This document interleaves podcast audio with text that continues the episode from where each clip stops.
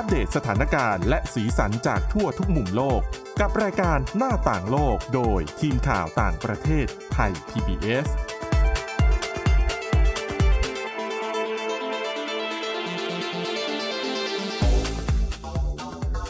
สวัสดีค่ะ คุณผู้ฟังต้อนรับเข้าสู่รายการหน้าต่างโลกกันอีกครั้งนะคะ และแน่นอนช่วงนี้ก็ยังคงทิ้งไม่ได้นะคะ กลับประเด็นเรื่องความขัดแย้งระหว่าง อิสราเอลแล้วก็กลุ่มฮามาสนะคะที่ดูเหมือนว่าตอนนี้เนี่ยผลกระทบมันไม่ได้อยู่แค่ในภูมิภาคตะวันออกกลางเท่านั้น แต่ว่าตอนนี้เนี่ยปรากฏว่าเอ่อเรียกว่าหน่วยงานหรือว่าสถาบันที่เป็นของมุสลิมและของยิวที่อยู่ในหลาย ๆ ประเทศเนี่ยมีรายงานข่าวนะคะว่าสถานที่หรือว่าสถาบันเหล่านี้ กลายเป็นว่าถูกคุกคามไปด้วยนะคะ แน่นอนค่ะสิ่งหนึ่งที่หลาย ๆ คนกำลังติดตามกันอยู่ก็คือ สงครามในครั้งนี้เนี่ยมันจะมีทางยุติ อย่างไรได้บ้าง แล้วประเทศไหนหรือใครที่จะสามารถเข้ามามีบทบาทเป็นตัวกลางเพื่อคลี่คลายวิกฤตในครั้งนี้นะคะอะวันนี้เราจะไปติดตามประเด็นเหล่านี้กับคุณชลันทรโยธาสมุทรและดิฉันสวรักษ์จากวิวัฒนาคุณค่ะ สวัสดีค่ะอะไปเริ่มกันที่เรื่องความหวังหน่อยคุณชค่ะลันทรนะคะ จริง ๆ ในรอบนี้เนี่ยก็มีหลายประเทศเนาะที่มีแววว่าน่าจะเข้ามาเป็นตัวกลางไกล่เกลี่ยหรือว่าเจรจา ระหว่างคู่ขัดแย้งอิสราเอลกับฮามาสได้ และหนึ่งในนั้นก็คือประเทศกาตาร์ ก็เมื่อสัปดาห์ที่แล้วมีสัญญาณ แม้ว่าสถานการณ์การสู้รบในพื้นที่การโจมตีในพื้นที่ยังต่อเนื่องแล้วก็รุนแรงนะคะ แต่ว่าอีกด้านก็ได้เห็นความหวังเล็กๆ ในเรื่องของการปล่อยตัวค่ะตัวประกันอย่างน้อยอืมตอนนี้อืมสี่คน แต่ว่าการปล่อยตัวของแต่ละช่วงเนี่ย มีประเทศที่เข้ามาให้ความช่วยเหลือเป็นตัวกลางในการเจรจาเนี่ยต่างกันไปอืม ก็ค่ะคือสองคนแรกที่เป็นชาวอเมริกันเนาะแต่ก็ถือสองสัญชาติเป็นเชื้อสายยิวด้วยก็คือคุณจูดิตรานันกับนาตาลีรานันลูกสาวเนี่ย เป็นสองคนแรกที่ถูกปล่อยตัว เมื่อต้นแบบประมาณสัปดาห์ก่อนหน้านี้นะคะค่ะสองคนเนี้ยได้รับการปล่อยตัวโดยทางกลุ่มฮามาสเองก็ระบุว่าเป็นไปเพื่อมนุษยธรรม แต่อืมสหรัฐเองก็บอกเลยว่าออกมาขอบคุณกาตาร์อ้าว ซึ่งเป็นประเทศหลักที่เข้ามาช่วยเจราจา คือหลาย ๆ คนก็อาจจะสงสัย เพราะว่าอืมกาตาร์เองก็เป็นประเทศเล็ก ๆ เนาะในภูมิภาคตะวันออกกลางค่ะหลาย ๆ คนติดตามก็อาจเป็นประเทศที่จัดฟุตบอลโลกต่างจ้าๆจำนู่นนั่นได้นี่ค่ะแต่ว่าก็ได้พูดคุยกับผู้เชี่ยวชาญบอกว่ากาตาร์เนี่ยหนึ่งในนโยบายการต่างประเทศของกาตาร์ที่ให้ความสำคัญเป็นหลักเลยก็คือ การวางตัวเป็นประเทศที่คุยได้กับทุกฝ่ายค่ะด้านหนึ่งก็ถือว่าเป็นพันธมิตรสหรัฐที่แน่นแฟ้น แต่อีกด้านก็สามารถคุยได้กับอิหร่านอียิปต์รวมไปถึงสามารถคุยได้กับกลุ่มเล็กกลุ่มน้อยกลุ่มค่ะที่บางคนก็เรียกเป็นกองกำลังติดอาวุธต่าง ๆ เนี่ยอืมกาตาร์ก็สามารถเปิดทางคุยได้ แล้วนี่ก็น่าจะเป็นสาเหตุหลักๆ ที่ได้เห็นท่าทีการปล่อยตัวของตัวประกันชาวอเมริกันสองคนนะคะ ซึ่งดิฉันก็ได้พูดคุยกับผู้เชี่ยวชาญก็มองว่า ในครั้งเนี้ยนอกจากว่าเป็นหนึ่งก็คือ บทบาทของกาตาร์ในการเป็นตัวกลางเจรจาแล้วเนี่ย อีกด้านผู้เชี่ยวชาญบอกว่า ก็น่าจะเป็นเพราะว่าทางสหรัฐเองก็สามารถคุยกับอิสราเอลให้มีการ เรียกได้ว่า หยุดยิงในพื้นที่ที่รู้ว่าจะมีการส่งตัวประกันอืมคือผู้เชี่ยวชาญบอกว่า อันนี้มันไม่ใช่แค่คุยกับฮามาสแล้วปล่อยตัวแล้วออกมาได้เนาะแต่ว่าค่ะยังต้องคุยกับหลายฝ่าย พื้นที่ที่จะปล่อยตัวประกันปลอดภัยขนาดไหนอย่างไร อันนี้ก็ต้องมีการพูดคุยกันก่อน ซึ่งข้อมูลเหล่านี้จะไม่ปรากฏเป็นข่าวนะคุณค่ะผู้ฟัง ซึ่งมันก็ควรจะเป็นเช่นนั้นถูกไหมคะค่ะ เพราะว่าเรื่องของการเจรจาปล่อยตัวประกัน หรือว่าเขาจะมีการแลกเปลี่ยนอะไรกันก็แล้วแต่เนี่ย มันควรจะทำกันแบบเงียบอืมๆให้รู้กันเฉพาะคนที่จำเป็นจริง ๆ ไม่งั้นยิ่งรู้เยอะขยายวงกว้าง เกิดสื่อมวลชนรู้เข้าเอาไปตีข่าว มันก็คือยิ่งความมากเสี่ยงคนก็มากความค่ะนะคะ ดังนั้นค่ะในข้อมูลเหล่านี้เราอาจจะมารู้ภายหลังอ่า หลังจากที่การปล่อยตัวประกันอะไรมันเรียบร้อยผ่านไปอย่างปลอดภัยแล้วอืมซึ่งกรณีที่การเข้ามาของกาตาร์เนี่ยนี่ก็ไม่ใช่ครั้งแรกที่กาตาร์เข้ามาค่ะมีบทบาทในการเป็นตัวกลางเจรจานะคะ ย้อนไปในช่วง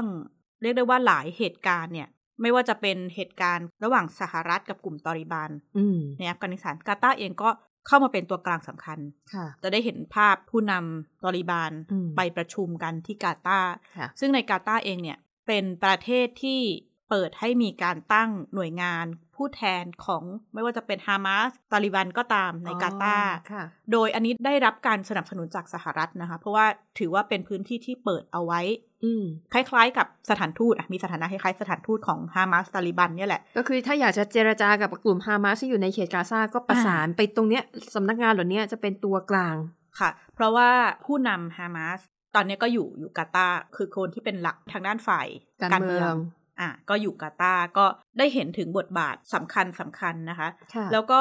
รวมไปถึงในเรื่องของการเจรจาให้ความช่วยเหลือ ด้านมนุษยธรรมเองก็ตามสถานการณ์ในเยเมนเลบานอน ซีเรียซูดานอะไรอย่างเงี้ยอืมกาตาร์ก็อยู่เบื้องหลังในการเจรจาหลาย ๆ ครั้งค่ะ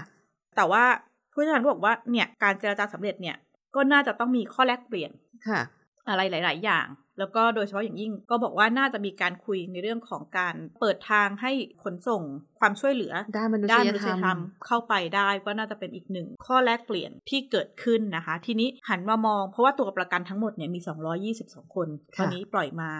สี่สี่ถ้ามันยังไม่มีความคืบหน้าอะไรนะคะอืมก็อีกหนึ่งกลุ่มประเทศที่มีตัวประกันเยอะที่สุดอืมก็คือเราเนี่ยแหละค่ะไทย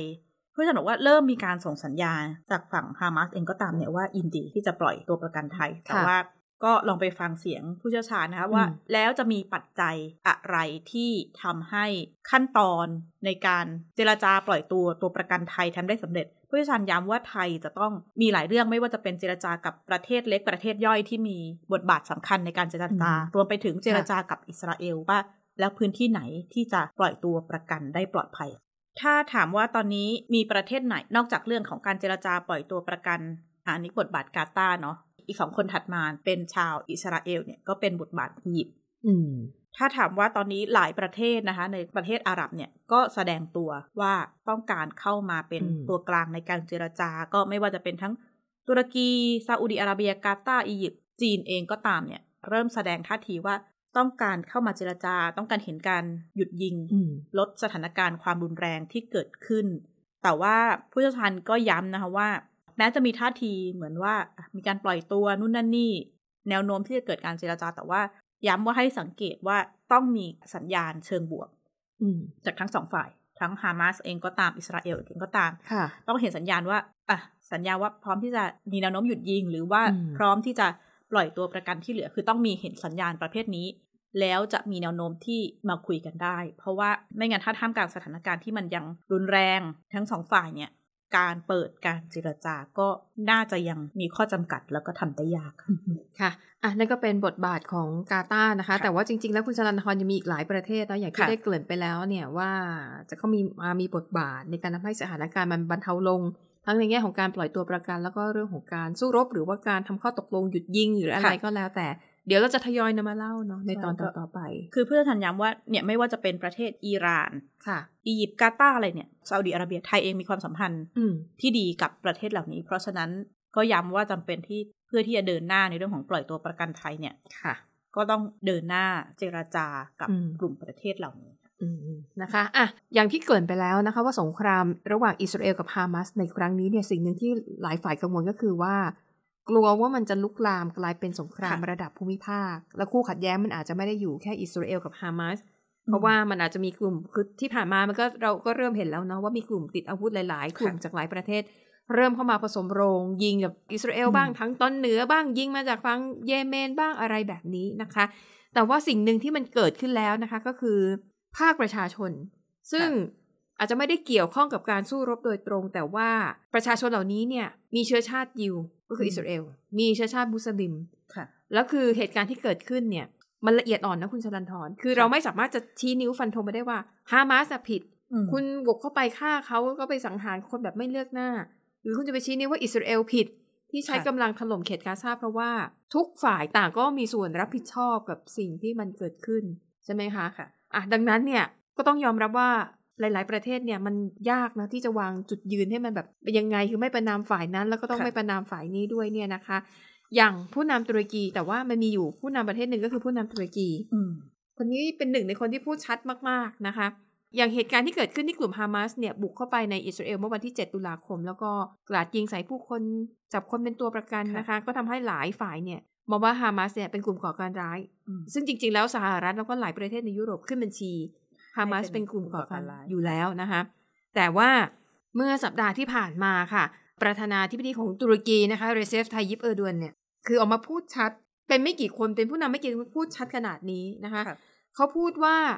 กลุ่มฮามาสเนี่ยไม่ใช่องค์กรก่อการร้ายค่ะ แต่ว่าเป็นกลุ่มปลดปล่อยมูจาฮิดิน ที่ทำสงครามเพื่อปกป้องดินแดนและก็ประชาชนของตนเอง ซึ่งคำว่ามูจาฮิดินในภาษาอาหรับเนี่ยแปลว่าผู้ที่ต่อสู้ตามความเชื่อความศรัทธานะคะ ซึ่งมันเป็นการแสดงจุดยืนที่ชัดเจนมากๆ ซึ่งฝั่งตุรกี เออค่ะ ตุรกีเนี่ยเป็นสมาชิกนาโตด้วยนะคะ ซึ่งจุดยืนของผู้นำตุรกีเนี่ยต่างจากประเทศสมาชิกนาโตประเทศค่ะอื่นๆ อย่างที่บอกยุโรปบางประเทศให้ฮามาสเนี่ยขึ้นบัญชีเป็นกลุ่มก่อการร้ายแต่ว่าตุรกีไม่ได้ขึ้นบัญชีค่ะแล้วที่สำคัญ ยังจัดพื้นที่ให้สมาชิกฮามาสสามารถมาจัดการประชุมพูดคุยหารือกันอืมในตุรกีได้ด้วย และตุรกีเนี่ยก็ยังเป็นรัฐบาลที่สนับสนุนแนวทางสองรัฐ เพื่อแก้ไขปัญหาความขัดแย้งระหว่างอิสราเอลและปาเลสไตน์ที่ดำเนินมานานหลายแบบเป็นสิบสิบปีแล้วอะนะคะ แล้วก็นอกจากนี้ค่ะผู้นำตุรกีก็ยังประนามโลกตะวันตกที่สนับสนุนค่ะอิสราเอลที่ส่งกำลังเข้าไปถล่มเขตกาซาซึ่งผู้นำตุรกีก็เรียกร้องให้หยุดยิงทันที ขอให้มีการเปิดทางสำหรับการส่งสิ่งของบรรเทาทุกข์เข้าไปในกาซาอย่างต่อเนื่อง แล้วก็ขอให้ประเทศมุสลิมทำงานร่วมกัน เพื่อยุติความรุนแรง แล้วก็ก่อนหน้านี้ ผู้นำตุรกีมีแผนจะเดินทางเยือนอิสราเอลด้วยนะคะ แต่ว่าก็ยกเลิกค่ะไม่ไปแล้วนะคะ พอผู้นำตุรกีแสดงความเห็นตรงไปตรงมาแบบนี้อิสราเอลก็ไม่พอใจนะคะ โดยกระทรวงการต่างประเทศอิสราเอลค่ะ ก็ออกมาแถลงย้ำอีกครั้งบอกว่า ปาเลสไตน์เนี่ยเป็นองค์กรก่อการร้ายที่น่ารังเกียจอาจจะหมายถึงกลุ่มติดอาวุธอ่าฮะในปาเลสไตน์เพราะว่าในนั้นก็มีค่ะอยู่หลายกลุ่มเหมือนกันอืมนะคะอะนี่ก็เป็นเรียกว่าเป็นการตอบโต้กันไปมาในระดับรัฐบาล แต่ว่าในระดับภาคประชาชนเนี่ย มันก็เป็นเรื่องที่น่าเศร้ามากๆนะค่ะเพราะอย่างที่บอกบางคนไม่ได้เกี่ยวข้องกับอะไรกับสงครามเลย เพียงแต่ว่าก็ดันเป็นคนเชื้อสายยิวค่ะก็เป็นคนที่นับถือศาสนาอิสลาม กลายเป็นต้องก็ถูกเลือกปฏิบัติด้วยเหตุผลนี้ไปด้วย ถ้าสังเกตอาจจะไม่ใช่เฉพาะในต่างประเทศในไทยเองเนี่ยค่ะ ก็มีบรรยากาศ อืมใกล้เคียงกันคือถ้าไปดูบนออนไลน์หรือว่าคุยกับหลาย ๆ กลุ่มเนี่ยค่ะ ทางกลุ่มที่สนับสนุนอิสลามต่างๆ เนี่ยก็มีความเห็นอย่างหนึ่งค่ะขณะที่บางกลุ่มที่อาจจะสนับสนุนอิสราเอล ก็มีความเห็นอีกอย่างหนึงบนโลกออนไลน์ก็ได้เห็นการอืมใช่ถกเถียงแล้วก็โดยเฉพาะอย่างยิ่งถ้าเราเป็นนักข่าว เราพูดค่ะอะไรผิดไป ไม่เข้าหูเนี่ยนิดนึงค่ะเนี่ยโอ้โห มาถือเลยเป็นประเด็นร้อนแล้วก็ละเอียดอ่อนอย่างมาก ถูกต้องค่ะ มันมีผลการสำรวจของ Telegram Telegram นี่ก็เป็นแอปพลิเคชันที่นิยมใช้กันในหลายประเทศ แต่ไม่ใช่ในเมืองไทยเนาะอืมปรากฏว่าเขามีการสำรวจว่าหลังจากเกิดเหตุเมื่อวันที่ 7 ตุลาคมที่กลุ่มฮามาสบุกเข้าไปในอิสราเอลเนี่ยเขาพบว่าการข่มขู่ที่สะท้อนถึงความเกลียดชังชาวค่ะยิวในแอปพลิเคชัน Telegram เนี่ย มันเพิ่มขึ้นถึง 488% ในช่วง 18 ชั่วโมงแรกของวันเสาร์ที่ 7 ตุลาคม ซึ่งเป็นวันที่เกิดเหตุ นอกจากการแสดงความเกลียดชังในโลกออนไลน์แล้วเนี่ย มีชุมชนชาวยิวหลายแห่งในสหรัฐอเมริกาที่ถูกคุกคามค่ะยกตัวอย่างเช่น ศาสนสถานของชาวยิวที่เมืองซอลต์เลกซิตี้ในรัฐยูทาห์ค่ะอืมได้รับโทรศัพท์ขู่วางระเบิดอืมแล้วก็ที่เมืองเซนต์หลุยส์ในรัฐมิสซูรีของสหรัฐ มีคนไปพ่นสีเป็นสัญลักษณ์สวัสดิกะ ด้านข้างของรถแห่งหนึ่ง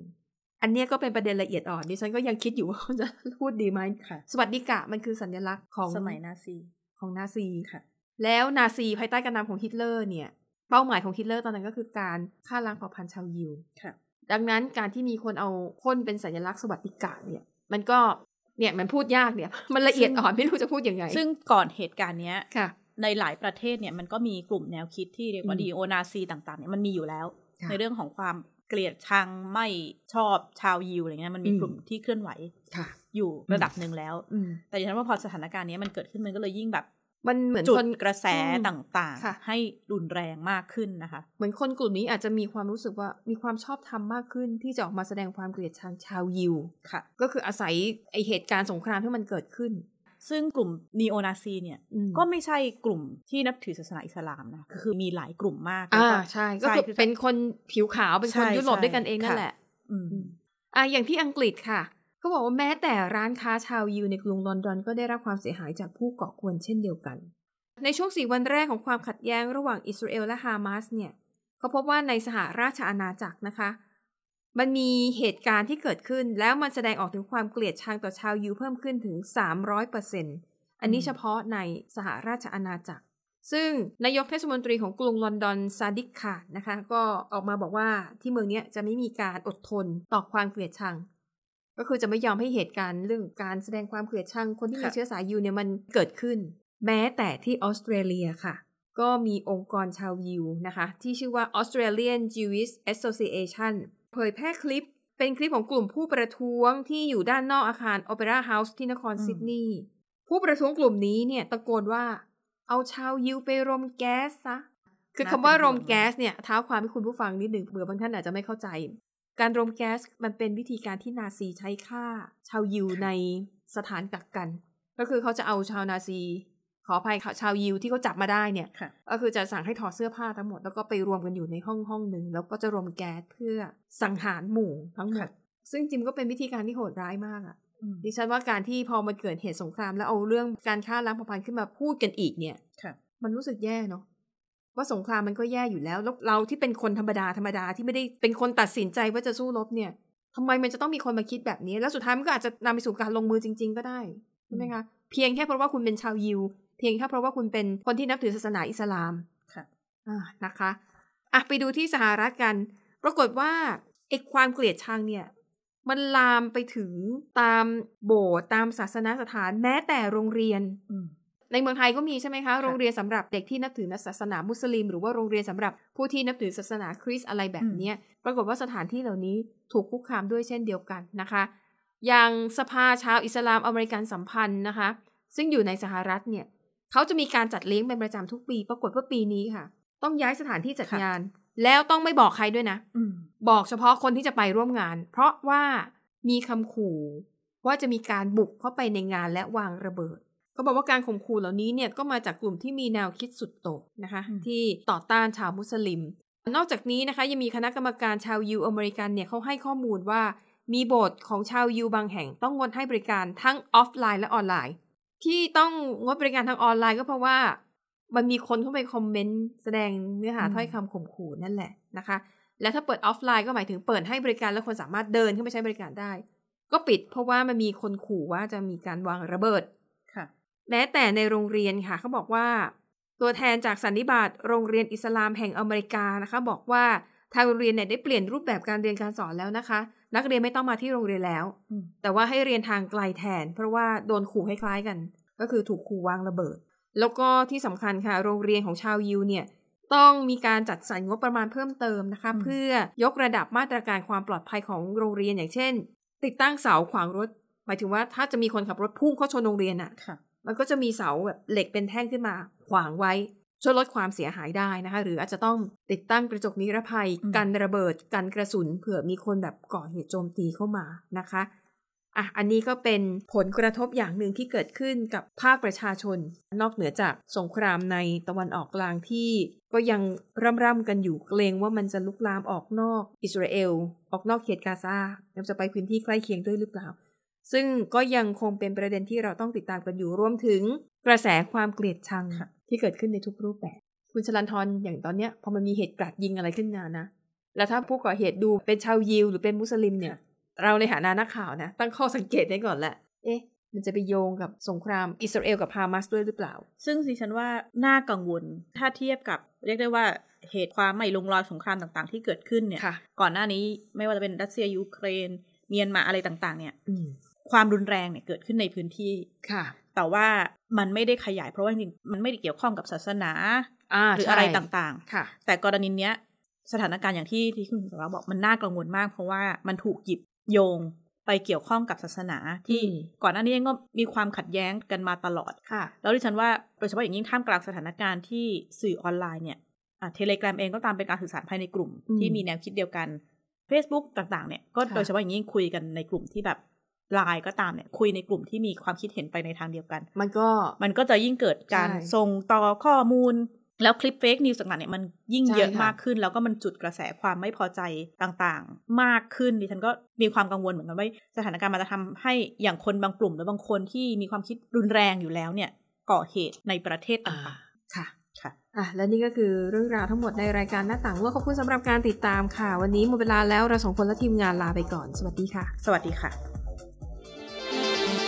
Thai PBS podcast. View the world via the voice.